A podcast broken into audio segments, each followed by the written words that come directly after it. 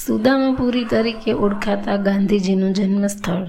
આવનારી પેઢી એ વાત ભાગ્યે જ વિશ્વાસ કે હાડ માંસનો બનેલો એક માનવી ધરતી પર હતો કે જેણે હથિયાર ઉઠાવ્યા વગર પોતાના દેશને આઝાદ કરાવ્યું અને સંસારને સત્ય અને અહિંસાના પાઠ ભણાવ્યા.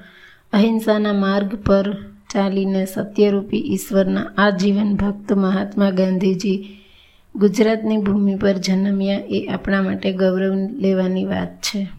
મહાત્મા ગાંધીના વ્યક્તિત્વથી રૂબરૂ કરાવવા તેમજ તેમના વિચારો અને સિદ્ધાંતોને આવનારી પેઢી સુધી પહોંચાડવા મહાત્મા ગાંધીજીના જીવન સાથે જોડાયેલા સ્થળોનો આપણે બધાને પરિચય કરાવવો જોઈએ. એટલા માટે ગુજરાત સરકારના પ્રવાસન વિભાગ દ્વારા ગુજરાતમાં મહાત્મા ગાંધીજીના જીવન સાથે જોડાયેલા સ્થળોનો પ્રવાસન સ્થળો તરીકે વિકાસ કર્યો છે. મહાત્મા ગાંધીજી કહેતા, મારું જીવન એ જ મારો સંદેશ. ગાંધી સર્કિટની શરૂઆત મહાત્મા ગાંધીજીનો જ્યાં જન્મ થયો તે સ્થળ પોરબંદરથી થાય છે. સુદામાપુરી તરીકે ઓળખાતું આ સ્થળ ગાંધીજીનું જન્મસ્થળ હોવાનું ગૌરવ ધરાવે છે. ગાંધીજીનો જન્મ થયો તે સ્થળ કીર્તિ મંદિર તરીકે ઓળખાય છે. હાલમાં આ સ્થળ આર્કિયોલોજિકલ સર્વે ઓફ ઇન્ડિયા હેઠળ છે. ગાંધીજીના પિતાજી પોરબંદરના દિવાન તરીકે ફરજ બજાવતા હતા. તેઓ પોરબંદરમાં મોટા થયેલા. અહીં જે ઓરડામાં ગાંધીજીનો જન્મ થયેલો છે તે ખૂણામાં સ્વસ્તિક દોરવામાં આવ્યું છે. આ કીર્તિ મંદિરનું બાંધકામ શેઠ નાનજી કાલિદાસ મહેતાજી દ્વારા કરવામાં આવ્યું હતું.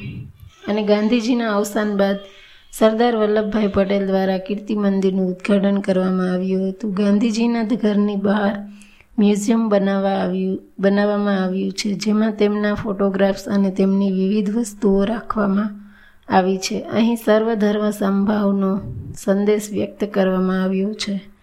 મહાત્મા ગાંધીજીના જીવનથી લોકોને પરિચિત કરાવવા અને તેમના વિચારોને યુવા પેઢીને સમજાવવા આ સૌથી ઉત્તમ ઉપાય ગણાવી શકાય. વિશ્વને સત્યાગ્રહ જેવું અહિંસક સાધન આપનાર મહાત્મા ગાંધીના રાજકીય, સામાજિક, આર્થિક, ધાર્મિક વિચારોમાં જણા, વણાયેલા સત્યાગ્રહ, સત્ય અને અહિંસા સર્વોદય હિન્દ સ્વરાજ, સર્વનિર્ભરતા ગ્રામ સ્વરાજ વગેરેને જાણવા તેને ઊંડાણપૂર્વક સમજવા માટે આ સ્થળોની મુલાકાત અવશ્ય લેવી જોઈએ.